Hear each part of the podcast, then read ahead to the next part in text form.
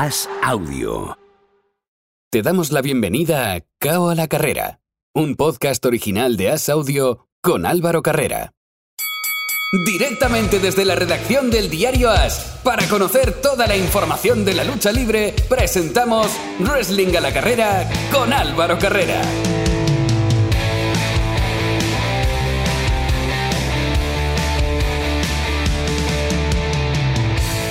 Hola, ¿qué tal amigos? Bienvenidos a este tercer asalto de Cabo a la carrera. Es el tiempo para la lucha libre, es el tiempo para el wrestling y hoy no podemos perder ningún segundo porque anda que no tenemos cosas para comentar y eso que falta más de un mes para WrestleMania, que es el evento que paraliza todo y ese día yo creo que nos podemos extender incluso más porque si ya tenemos cosas que hablar hoy, no me quiero imaginar cuando esté acabando el mes de marzo y empezando abril.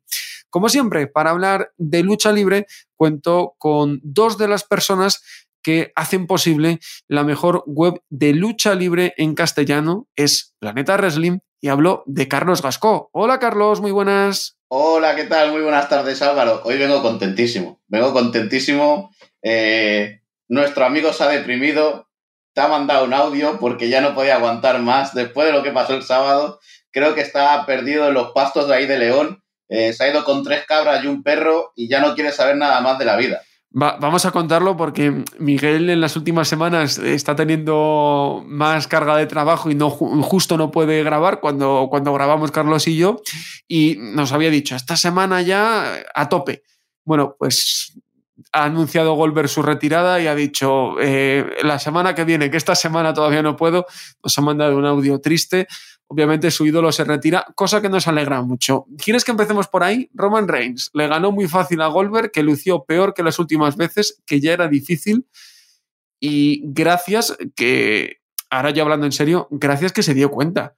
O sea, llevaba mucho tiempo que no estaba a su nivel, pero no sé quién le aconsejaba o, si le hacía falta el dinero, porque estaba claro que, que tenía que darse un lado que tiene casi 60 años, que ha sido una leyenda, que sí, pero leche, mm, que el tiempo pasa para todos.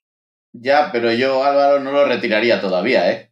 Que el año que viene te dicen, te caen 3 millones de dólares por venirte aquí 6 minutos a luchar en Arabia Saudí, y yo con 60 años iba, ¿eh? O sea, yo también. Te lo digo así de claro, mm, tonto sería de no ir. Pero igual ya, igual ya ha llenado suficiente que además ha salido hasta sangrando, si te das cuenta, volver a, la pelea. Sí, pero yo creo que es porque se pega con las puertas o con alguna cosa antes de empezar los combates, porque no es normal. O sea, yo soy una persona normal, como tú y como yo, no salimos por la puerta y sangramos, no. O sea, algo tiene que hacer antes en el vestuario.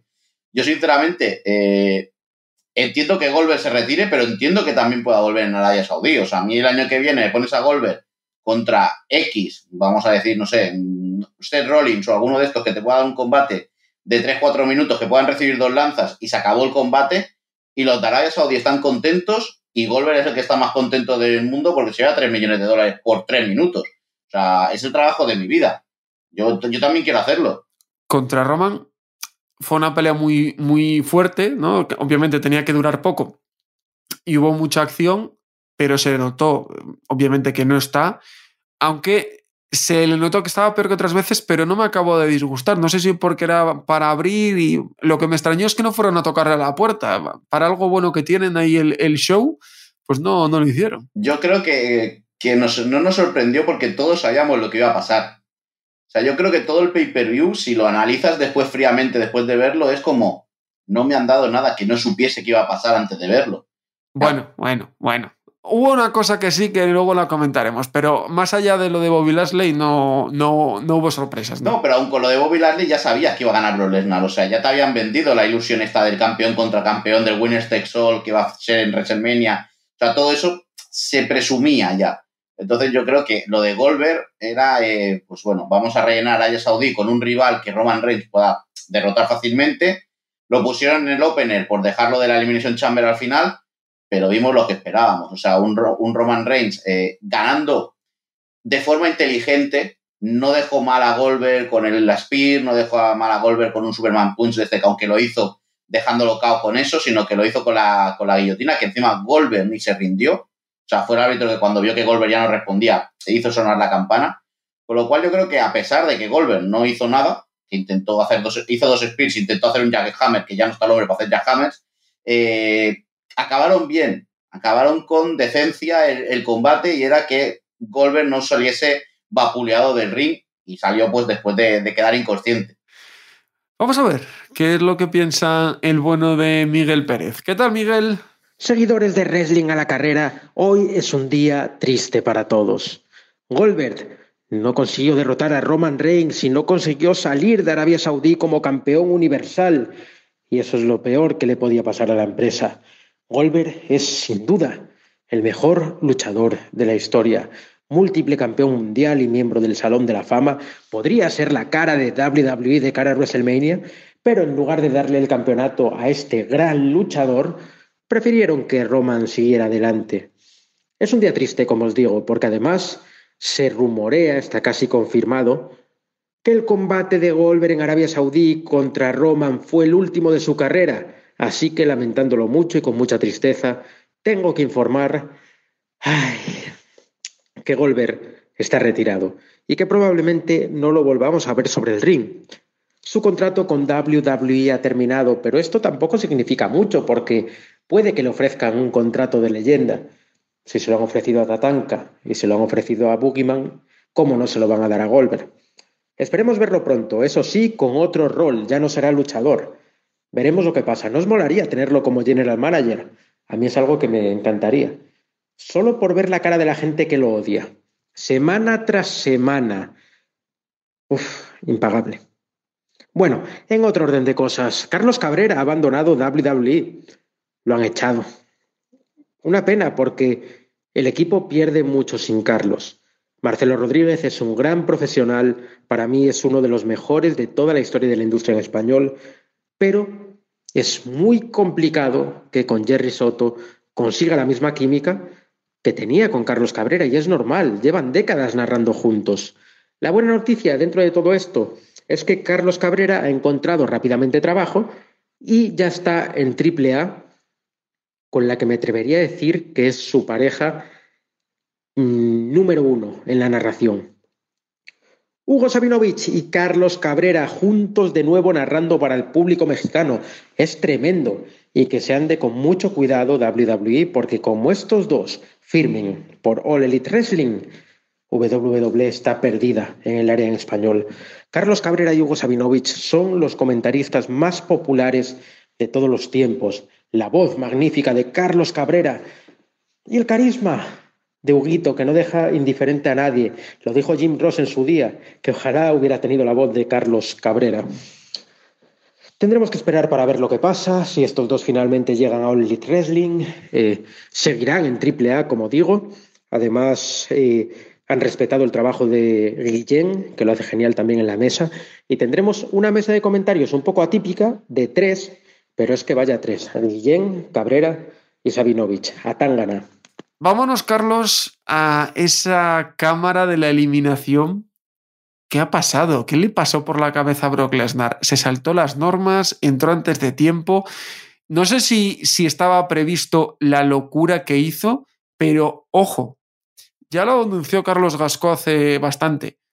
Austin Theory puede ser el nuevo John Cena y creo que puede haber nacido una estrella en Arabia Saudí. Bueno, es que pasó lo que nadie esperaba en el sentido de quedarse Austin Theory contra Brock Lesnar, el último. Todo el mundo hubiese esperado a Lashley, a Seth Rollins, gente que tiene ese caché ganado para ser el último rival de Brock Lesnar. Y se quedó Austin Theory y fue el único que golpeó a Brock Lesnar. Nadie más lo golpeó. O sea, a, a G Styles le hace un F5, a Riddle, bueno, a G Styles le hace un German Suplex y un F5, se acabó G Styles. A Riddle le hace un F5, a Seth Rollins le hace un F5. Y nadie toca a Brock Lesnar. El único que golpea a Brock Lesnar, aunque sea con un golpe bajo, es Austin Theory. Que en aquel momento alguno pensó, ¿y si ahora gana Austin Theory el, título y se lía parda aquí? No. Yo lo pensé. Yo, yo, lo pensé, ¿eh? dije, oh, buah, digo, no me creo que vaya a ganar este chico. Pero ya cualquier cosa podía pasar. Sí, y más cuando esperas, o sea, yo no soy fan, no me gusta, y lo he dicho 200.000 veces, no me gusta el combate de campeón contra campeón. Cuando tienes dos marcas establecidas, tienes que defender los dos títulos. Pero en, combates distintos, no uno contra el otro. Me parece como un poco eh, quemar todo, todo lo que tienes en un solo combate. Cuando podrías haber hecho dos combates, uno con, bueno, Theory, Rollins o cualquiera que hubiese ganado en la, en la cámara de eliminación de Raw, que podrías haberlo metido el sábado en WrestleMania, y el Brock contra Roman Reigns el domingo como main event de, de, de WrestleMania en el, en el segundo día. Pero no se hizo y tuvimos a una Theory que estuvo bien, el minuto y medio que salió corriendo detrás de, de, detrás de después de haberle golpeado a Brock Lesnar hasta que lo enganchó en la jaula, le hizo el F5 ese brutal desde encima de la, de la cajita esta donde están encerrados. Y es que me, todo lo que hace Brock Lesnar desde que ha vuelto me encanta. Sea, qué locura cómo sube, cómo le hace el F5. O sea, fue, fue tremendo lo que, lo que hizo en la cámara Brock Lesnar, más allá de que se saltó las normas. Sí, sí, sí. Bueno, yo creo que a Brock Lesnar cuando le dijeron, no, Bobby Lashley se ha lesionado y no puede estar, dijo Lesnar, oye, que yo no me quedo aquí encerrado dos minutos más que yo cobro por minutos y, y, mi tiempo es oro, ¿sabes? Yo aquí acabo antes y me llevo la pasta en el bolsillo y ya está. Eh, salió rompiendo la, la, cápsula esta que tienen donde están todos encerrados cada luchador, la rompió, eh, le pegó una patada, salió a, golpear a todo el mundo y, destrozó la Elimination Chamber. O sea, fue decisión propia. No creo que todo lo que pasó, sino el salir antes de tiempo, diría, a ver, si ya están todos fuera para quedarnos dos minutos viendo cómo se pegan los otros, pues ya salgo yo. Exacto, porque la otra noticia del Elimination Chamber fue que Austin Theory voló sobre. Seth Rollins hizo volar a Theory sobre la cápsula de Bobby Lashley. Obviamente algo que debía estar programado, pero ¿se hizo daño real o eso es lo que parece Bobby Lashley? Cuando estábamos viéndolo en directo, lo estábamos comentando por WhatsApp Carlos y yo, decíamos, ¿esto es verdad o no? cuando vimos ya tanta gente cómo salía Bobby Lashley, qué desgracia también para Bobby Lashley. Sí, parece de esos luchadores que están. que tienen un alfario.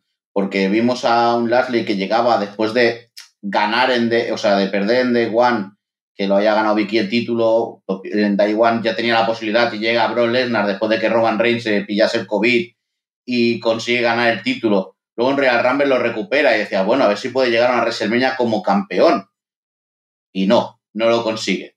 No lo consigue y, y, le, y está lesionado. Parece que la lesión se produjo antes de llegar a Elimination Chamber y que en Elimination Chamber fue cuando le hicieron real. Esos son los últimos rumores que indican. Parece que tiene una lesión de hombro y que Bobby Lashley puede pasar por quirófano y estar fuera de, de circulación por unos cuatro meses.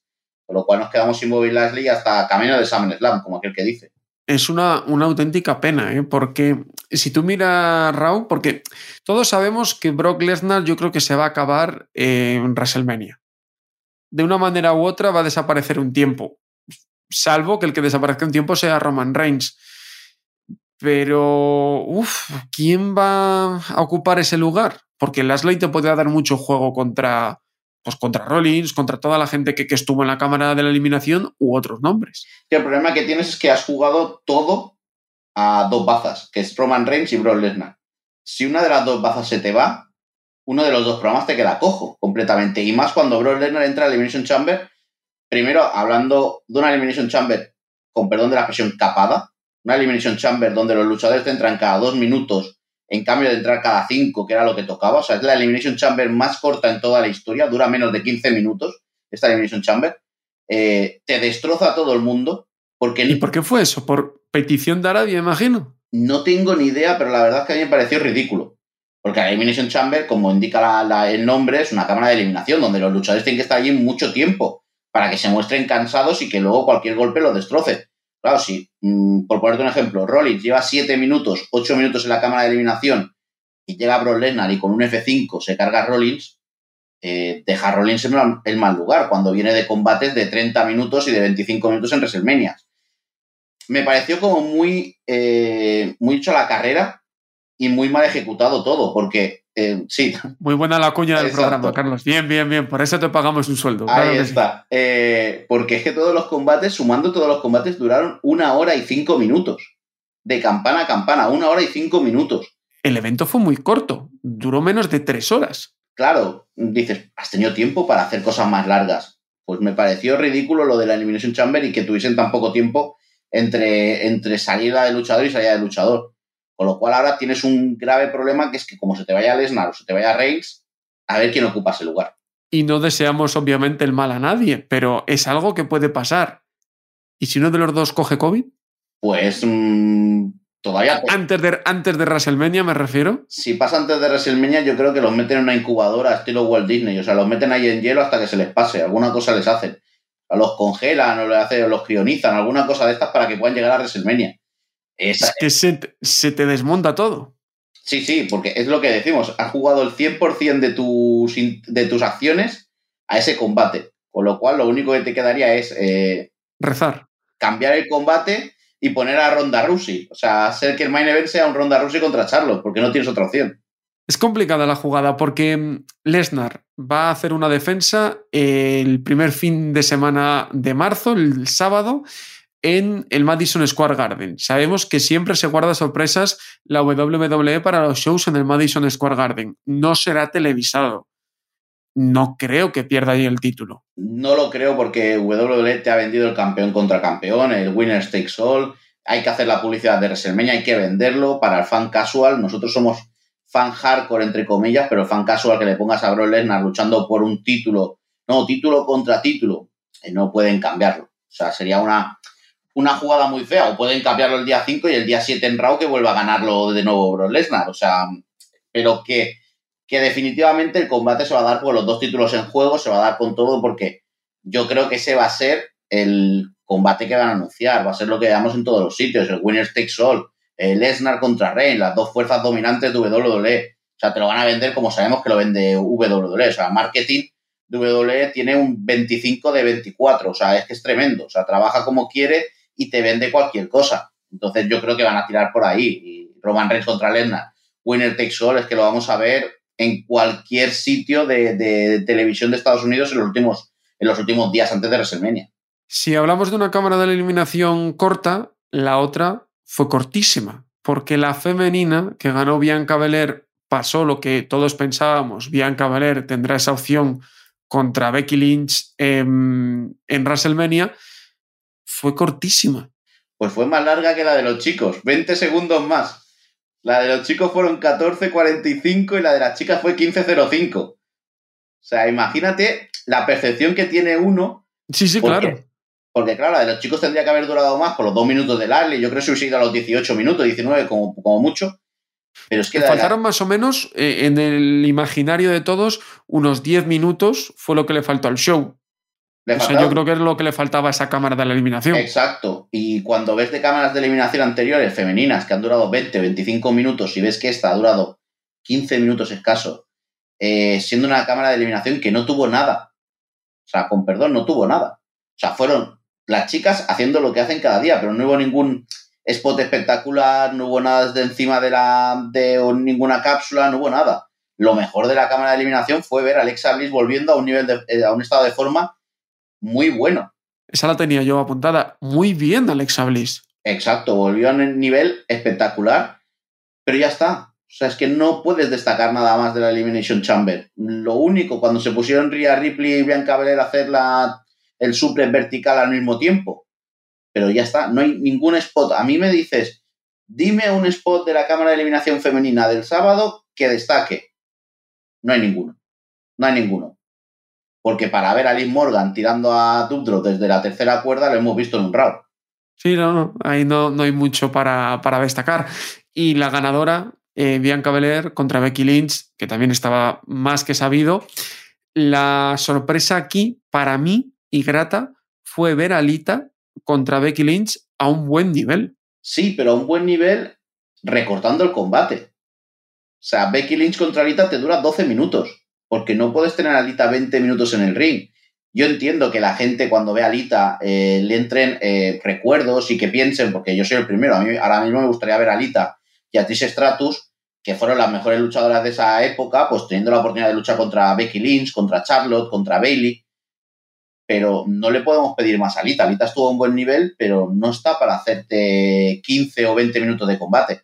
Para hacerte... Pero ¿cuántos años llevaba retirada? Claro. claro. yo me esperaba una cosa como Goldberg, casi, porque lleva tanto tiempo retirada. Es que como, como dice, aunque sea más joven. Goldberg, yo creo que no hay nada, ¿eh? O sea, sinceramente, lo siento por el amigo Miguel, pero como Goldberg creo que no hay nada ahora mismo. Pero sí que me sorprendió eso, que aunque fue corto, fue una lucha buena. Sí. Y que, bueno, mira cómo el público de Arabia aplaudió a Lita, ¿eh? que se llevó, yo creo, la ovación de la noche. Sí, fue una lucha que cumplió con el expediente y, sorprendió a la gente porque Lita estuvo a nivel bueno ante Becky Lynch. Pero yo sigo diciendo que no, no me acabó de, convencer el combate. No sé por qué, ¿eh? o sea, es aquella de que a lo mejor es obsesión mía, pero yo creo que podrían haber hecho algo más. Puede ser, oye. Otra cosa, eh, no hubo más, más combates femeninos, simplemente destacar para mí algo que hay que destacar y, que, bueno, sí hubo más combates femeninos, perdón, pero ahora los comentamos, pero eh, el tema de que tanto Lita como Becky Lynch estuvieron en carteles publicitarios eh, por la ciudad y después la vestimenta que usaron las mujeres. Acordaos, el primer evento en Arabia que salían las mujeres eh, con camisetas extra grandes para que no se notase nada de la figura de la mujer. Y en este evento, aunque iban también eh, sin nada de piel al aire, salvo la cara, sí que es cierto que, bueno, que eran trajes diferentes y yo vi una evolución.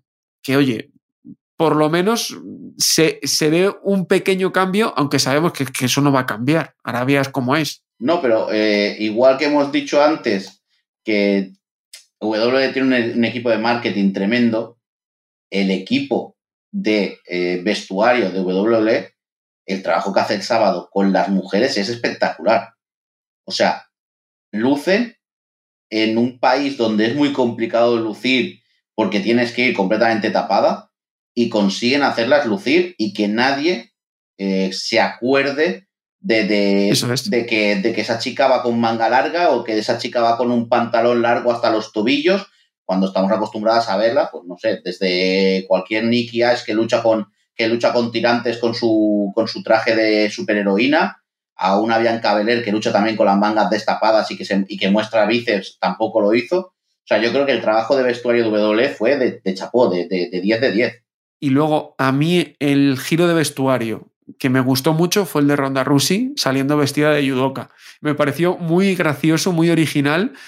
Y luego el combate, bueno, tampoco fue nada del otro mundo.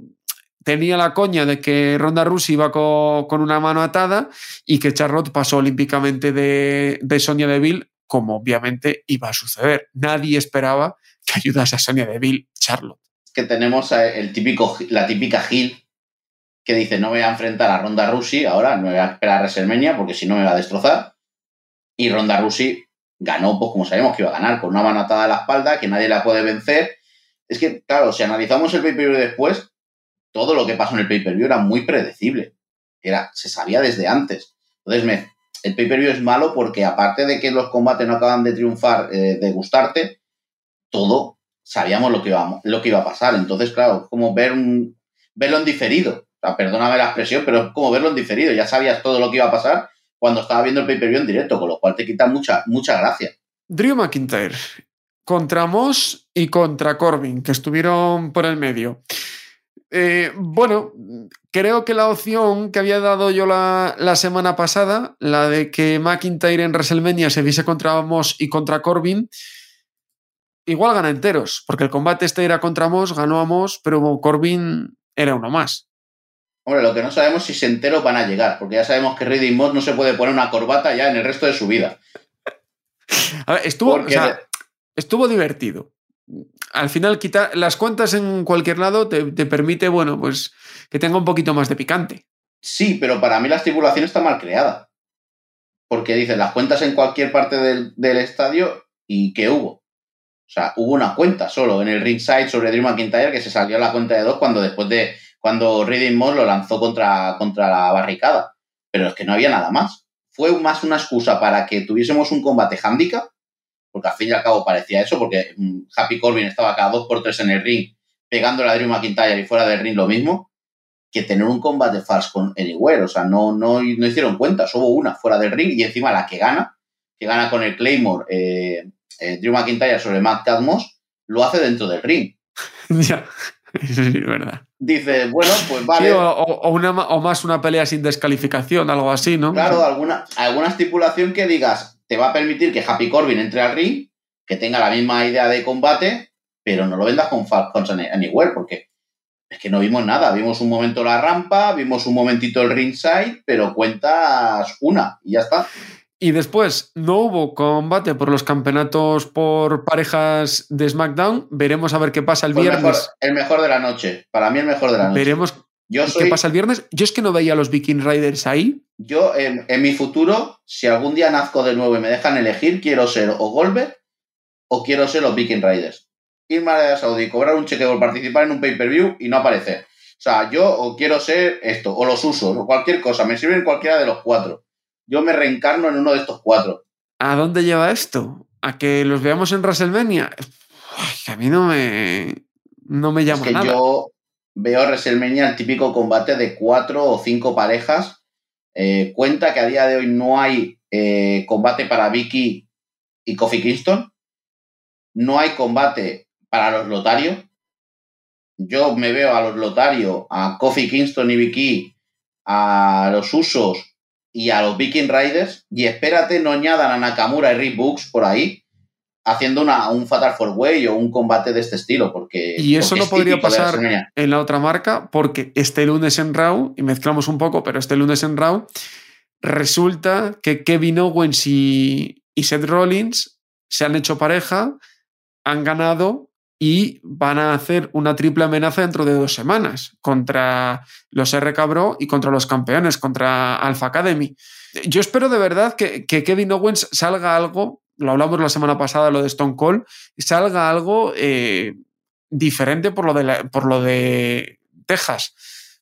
Porque, hombre, la misma idea para los dos rosters me parecería horrible. Además, hay que hacer una batalla entre el gigante, supongo. Yo personalmente me gustaría que en WrestleMania fuese un combate de RK Bros contra Rollins y Owens con los títulos en juego. Significaría cargarte Alpha Academy, pero tienes un mes de margen para podértelo cargar de manera decente. Pero también está lo de Stone Cold, que se está rumoreando que puede luchar contra Kevin Owens. Entonces son cosas que ahora mismo no cuadran. O sea, por a Kevin Owens no lo veo luchando los dos días en WrestleMania. Así que no, no sé qué van a hacer con, con Seth Rollins y Kevin Owens porque los han dejado cojos. O sea, ahora no están en ningún sitio. Y después, el que estará en WrestleMania es Rey Misterio y Dominic Misterio. Hablabas hace unas semanas con Dominic, quería momento WrestleMania, lo tendrá después de que hubiese un combate donde Dominic contra The Miz entrase en juego y entra en juego uno de los nombres mediáticos. Logan Paul, el youtuber, estará en WrestleMania. ¿Cómo me sobra? Lo voy a definir en una frase. Es eh, publicidad gratuita. O sea, para WWE y para Logan Paul, pero a nivel de lucha, mm, no. Tráeme a 123 veces a Bad Bunny antes que a Logan Paul. Va a hacer mucho más. sí, sí. O, ¿te acuerdas cuando Tyson Fury fue a Arabia?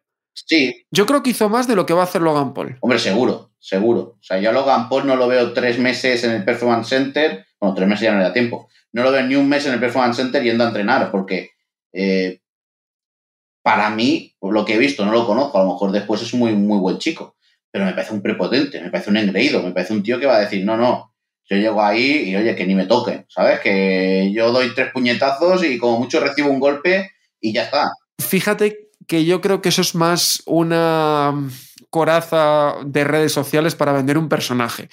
Pero sí que a mí no me acaba de cuadrar. Y es raro porque ya habían hecho cameos antes y nunca había tenido gran protagonismo. Exacto, yo espero que a última hora Logan Paul dice que no puede luchar y que salga Cody Rose. O sea, por lo menos que tengamos una lucha de luchadores. Ahí va yo, Cody Rose. ¿Qué, ¿Qué pasa con él? Porque llevamos toda la semana escuchándole que va a salir, que si va a salir en Elimination Chamber, que si va a salir en Raw. Yo creo que vamos a estar con esta cantinela hasta WrestleMania o, el Raw Aftermania. Yo creo que Cody Rose no sabe ni él mismo lo que va a hacer.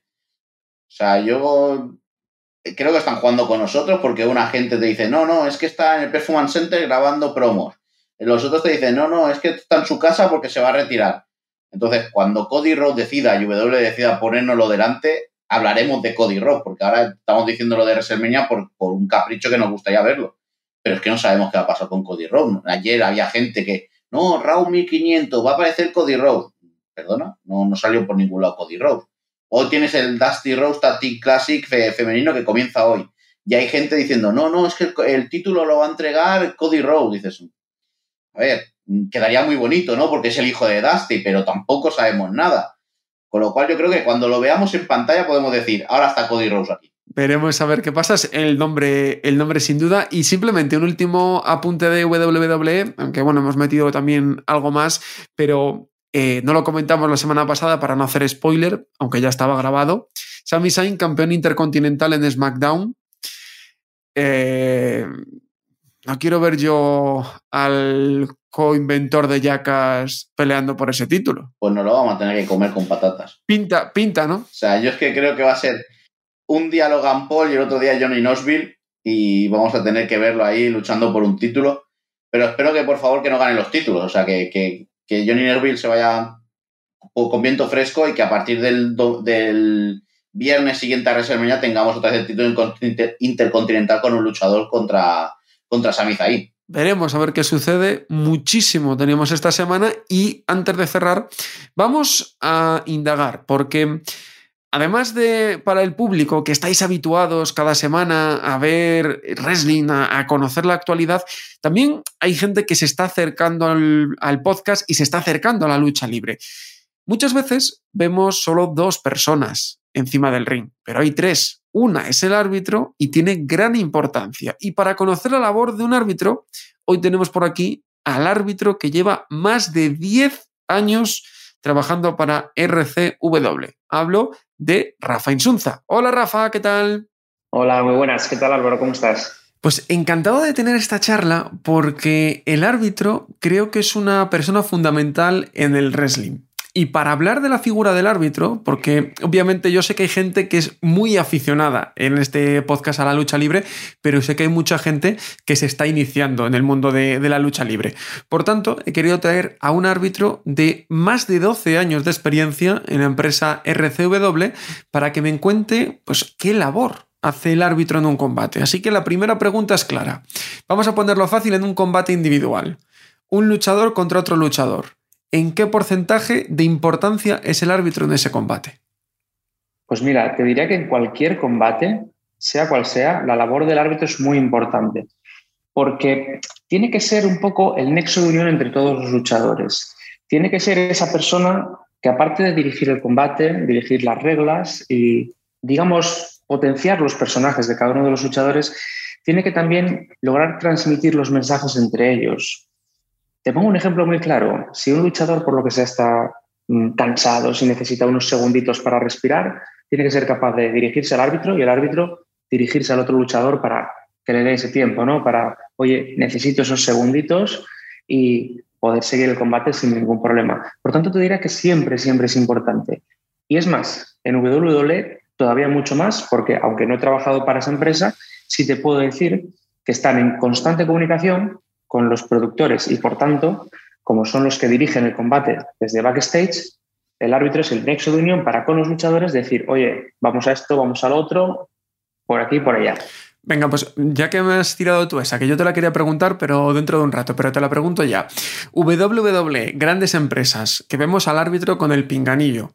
El árbitro es el encargado de dirigir todo si hay algún cambio de última hora. Lo vimos, por ejemplo, en el último Elimination Chamber, con esa salida de Bobby Lashley, que sigue ahí la duda, pero hubo algo que cambió totalmente. El árbitro, obviamente, era el que se debía de encargar al resto de luchadores de decirles qué iba a pasar. Claro, además, eh, ten en cuenta que el árbitro, por ejemplo, también tiene una labor muy importante de cara a fomentar que los luchadores pues, se dirijan al público, conecten bien con las cámaras y puedan desarrollar esa labor de potenciar su personaje. ¿no? Pero como bien dices, Brock Lesnar, que es un viejo conocido de saltarme las normas a la torera, pues efectivamente, ¿no? Tienen detrás al productor y el árbitro constantemente está eh, comparando, contrastando con el productor y, oye, tenemos que ir por aquí, tenemos que ir por allá, esto está funcionando mejor, no está funcionando bien. Y siempre hay luchadores que se van un poco de guion. A mí me ha pasado en infinidad de, ocasiones y tienes que ser capaz, en ese caso, eh, por tu cuenta y riesgo, de reconducir la situación, ¿no? Pero cambio en WWE, pues efectivamente hay gente detrás que tiene que decir, oye, dile a Brock Lesnar que tiene que enfocarse aquí, que nos toca esto, que vamos al final o vamos al comeback o vamos a esta, este spot y ponlo a tono. Pero bueno, a ver quién se mete con Brock Lesnar. ¿eh? Yo, no me, Yo no me atrevería, no sé tú Álvaro, pero yo, no me atrevería. Yo, tampoco, la verdad. Yo ahí no, no me la juego. Entonces, eh, para la gente que no está tan metida, el árbitro es ese nexo, pero ¿cómo es la comunicación con los luchadores? Cuando el árbitro habla con los luchadores, ¿realmente hay una parte de seguir el show o realmente siempre está atento a que no les pase nada? Porque vemos que en muchas ocasiones cuando hay un golpe fuerte, cae al suelo, siempre el árbitro se acerca. ¿Cómo es ese tú, tú a tú en, el ring? Bueno, como sabes, hay, hay dos, dos eh, aquí dos derivadas. ¿no? Una, el árbitro siempre tiene una comunicación con los luchadores de cara a fomentar el espectáculo. Por ejemplo, cuando eh, se utilizan las cuerdas, se utiliza la esquina en una rendición y el árbitro va y cuenta uno, dos, hasta cinco, ¿no? Eh, siempre además, oye, no utilicéis las cuerdas, oye, no sé qué, oye, no sé cuál, oye, el pinfall lo mismo, ¿no? La cuenta de tres, eso es para potenciar un poco el show, ¿no? Pero también, por ejemplo, si te das cuenta cuando hay esas cuentas de 10 por un KO, pues lo que se aprovecha es te acercas a los luchadores por si ellos te quieren transmitir algún mensaje. Pero también cuando hay golpes muy fuertes, cuando hay movimientos digamos, peligrosos e incluso sobre todo cuando se utilizan los aledaños del ring, el árbitro lo que tiene que hacer es velar por la seguridad de los luchadores. Entonces, en ese caso, hay dos formas de comunicarse. Una que es verbalmente, que es bajar y preguntar si todo está bien de una forma bastante sutil, o lo que yo suelo utilizar siempre, que es una, digamos, una herramienta muy poderosa en el arbitraje de lucha, es eh, el poner mi dedo en, la mano del luchador y si te la aprietan es que está todo bien, ¿no? Por decirlo así, hay una respuesta del luchador, esa respuesta es, oye, no pasa nada, seguimos, ¿vale? Pasa que como no todo el mundo está formado, digamos, eh, con esa herramienta, con esa técnica, pues siempre la comunicación verbal es la más efectiva. Entonces hay, hay las dos vías, o sea, de hecho muchas veces te acercas al luchador para preguntar si está bien, sabiendo que está bien, para intentar transmitir algún mensaje o para dar pie a que él te transmita algún mensaje también obviamente más de 10 años de, experiencia, ahora ya lo llevas rodado cuando, cuando toca hacer combates, pero ¿qué es lo más complicado de, ser árbitro? Porque yo, que, te vi precisamente en acción en el último show de RCW, cuando había un combate de parejas, que el ring era un poquito más pequeño y había malas bestias en el ring, dices que yo no sabría ni dónde meterme. ¿Qué es lo más complicado a la hora de hacer tu labor? Pues hay muchas cosas y, no sabría por dónde empezar, pero lo primero es gestionar los nervios. Cuando empiezas a arbitrar, eres carne de cañón de cometer fallos y cometer errores, ¿no? Y ten en cuenta que, el árbitro, aunque sea una persona que para, muchos espectadores pasa desapercibida, yo, por ejemplo, una de las frases que más me, marcó eh, en mis inicios fue cuando arbitré a Paul London, viejo conocido de WWE, me dijo, mira, Rafa, el árbitro es esa persona que eh, cuando ves un combate de lucha libre, el público ve dos personas y los luchadores ven tres. Realmente para el público eres un poco, pasas inadvertido, pero para los luchadores no dejas de ser otro profesional más que está dentro. Entonces, cualquier error que cometas va a ser en detrimento de una lucha, siempre. Que cuentes mal un pinfall, por ejemplo, eso me ha pasado, que interpretes mal una sumisión, etc. Entonces, al principio lo que tienes son muchos nervios, porque es muy difícil de gestionar. Con el paso del tiempo te vas dando cuenta de que un combate de lucha al final eh, es ABC. Entonces, eh, no necesitarías ni siquiera saber nada del combate para poder arbitrarlo correctamente. Pero como bien dices, una de las cosas más complicadas es saber dónde colocarte. Tenemos la suerte de que, por ejemplo, en la Japan Weekend no tenemos cámaras de televisión, digamos, que estén siguiendo de una manera profesional o con una producción profesional el combate y por tanto tienes quizás un poco más de, holgura. Pero claro, el árbitro tiene que colocarse de tal manera que ni moleste a los luchadores ni moleste constantemente al mismo público, porque realmente tienes público 360 que está viendo el combate de todas las direcciones. Pero el colocarse es una labor muy complicada. También es cierto que los luchadores te ayudan. Por ejemplo, si estás colocado en un sitio y ven que, ves que van a ir los luchadores para allá, te dicen, Move away, move away, ¿eh? vete de aquí, allá vamos. Pero sí, pero como ves, al final siempre hay choques, siempre hay algún impacto, pero bueno, lo importante es no romper nunca ese, ese nexo de llaves que están haciendo o esas crisscrossing, esas carreras de cuerdas que están haciendo. Pero complicaciones en el arbitraje hay, hay muchas, muchísimas, sobre todo porque incluso eh, a mí me, ha pasado de, de, que los luchadores deciden cambiar el final del combate y te lo transmiten mal o no te lo saben transmitir y bueno, pues muchas veces da lugar a ciertos momentos de tensión. Pero bueno, como te digo, al final es experiencia. Mm, tras 10 años yo ya entro muy tranquilo al ring y quizás los únicos nervios que tengo es porque todo salga bien, no haya lesiones y se desarrolle todo pues eh, estupendamente. Pues ahí queda explicada la labor, pero obviamente en tanto tiempo hay tiempo para anécdotas. Cuéntame una anécdota en, este tiempo que, siempre recuerdes cuando te preguntan sobre arbitrar wrestling.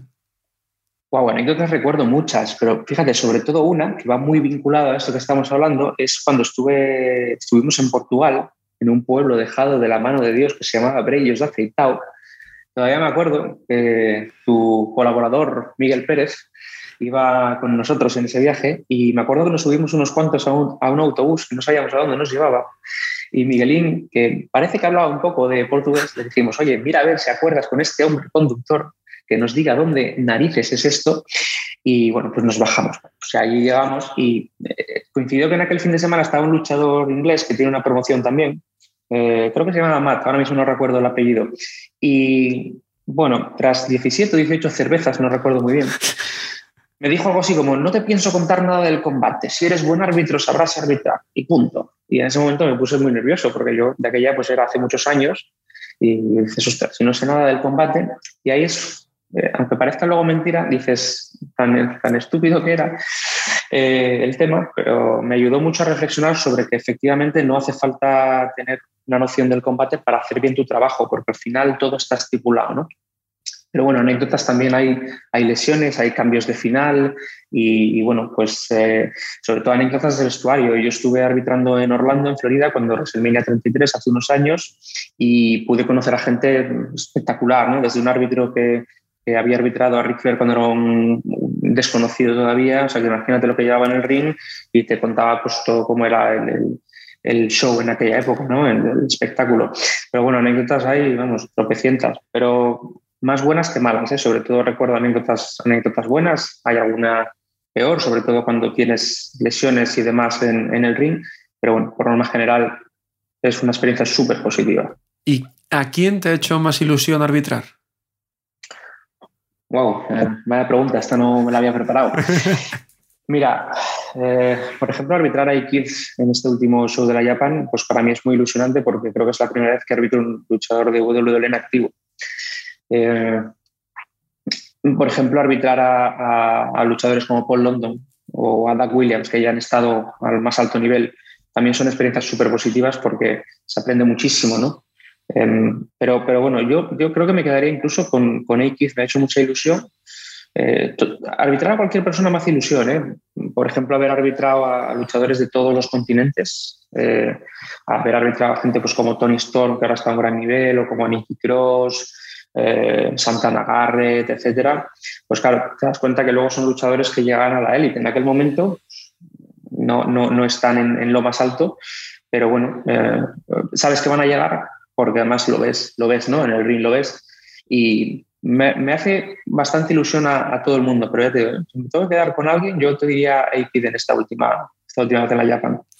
Pues Rafa, te agradezco mucho que nos hayas acercado tu labor en el ring, que también la gente descubra que solo vemos dos muchas veces, pero que realmente hay tres personas casi casi con la misma importancia. Muchas gracias. Muchas gracias Álvaro, un saludo a todos. ¿Qué importancia, Carlos, tiene un buen árbitro en, el wrestling? Y tanto, y tanto, y qué poco valorado está su trabajo. Yo creo que es, de lo, es la única persona que tiene capacidad de, dar instrucciones a los luchadores cuando pasa algo, cuando hay algún problema o cuando directamente tienes que cambiar alguna cosa. Y eso la gente no se da cuenta del trabajo que llega a ser, que, llega a hacer un árbitro dentro de un ring. Se queda en, no, no, eso hace las fuentes. No, no, hay mucho más.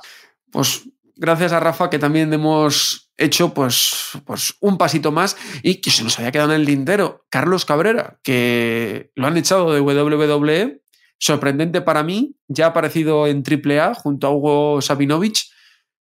A mí me sorprendió muchísimo la, salida, Carlos. Bueno, era algo inesperado, o sea, fue de un día para otro, se, supo por, redes sociales, fue el primero Hugo Sabinovich en comentarlo, y por lo que ha dicho WWE, la idea es rejuvenecer al, elenco de comentaristas. Han, han, recontratado a Jerry Soto, que estaba antes con WWE y lo despidieron en 2021.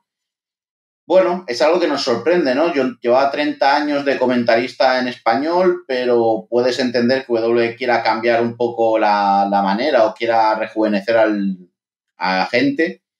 Y oye, Carlos Cabrera me parece un profesional como la copa de un pino, pero mm, estas cosas pasan. Por desgracia, en el mundo eh, nadie, nadie es insustituible y en este caso pues hemos visto que, a Carlos Cabrera W ha dicho que hasta aquí había llegado y, bueno, tendrá sitio en Lucha Libre AAA, en cualquier sitio, en cualquier otra promoción, tendrá, tendrá espacio Carlos Cabrera. ¿Y en All Elite con Hugo Sabinovich? Estoy leyendo mucho de eso, ¿eh? ojalá, y con todo el respeto del mundo para los comentaristas en español de All Elite pero es que son muy malos.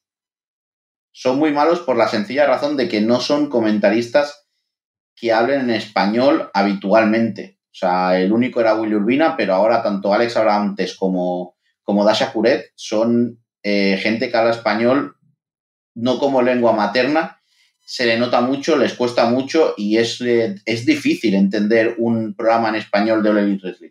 Veremos a ver qué pasa y como siempre lo comentaremos aquí en Cabo la Carrera. Carlos, como siempre, un placer. Pues un placer y nos vemos la semana que viene con más y mejor y con ese Road to WrestleMania. Y con Miguel Pérez, esperamos ya con, con nosotros en las charlas.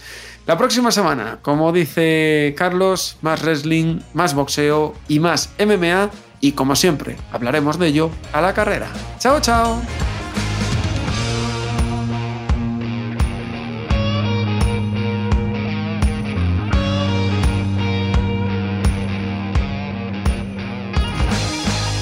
Gracias por escuchar Cao a la Carrera, un podcast original de As Audio con la dirección de Álvaro Carrera, la producción de Javier Machicado y la realización de Vicente Zamora. Todos los miércoles en la sección de As Audio en as.com.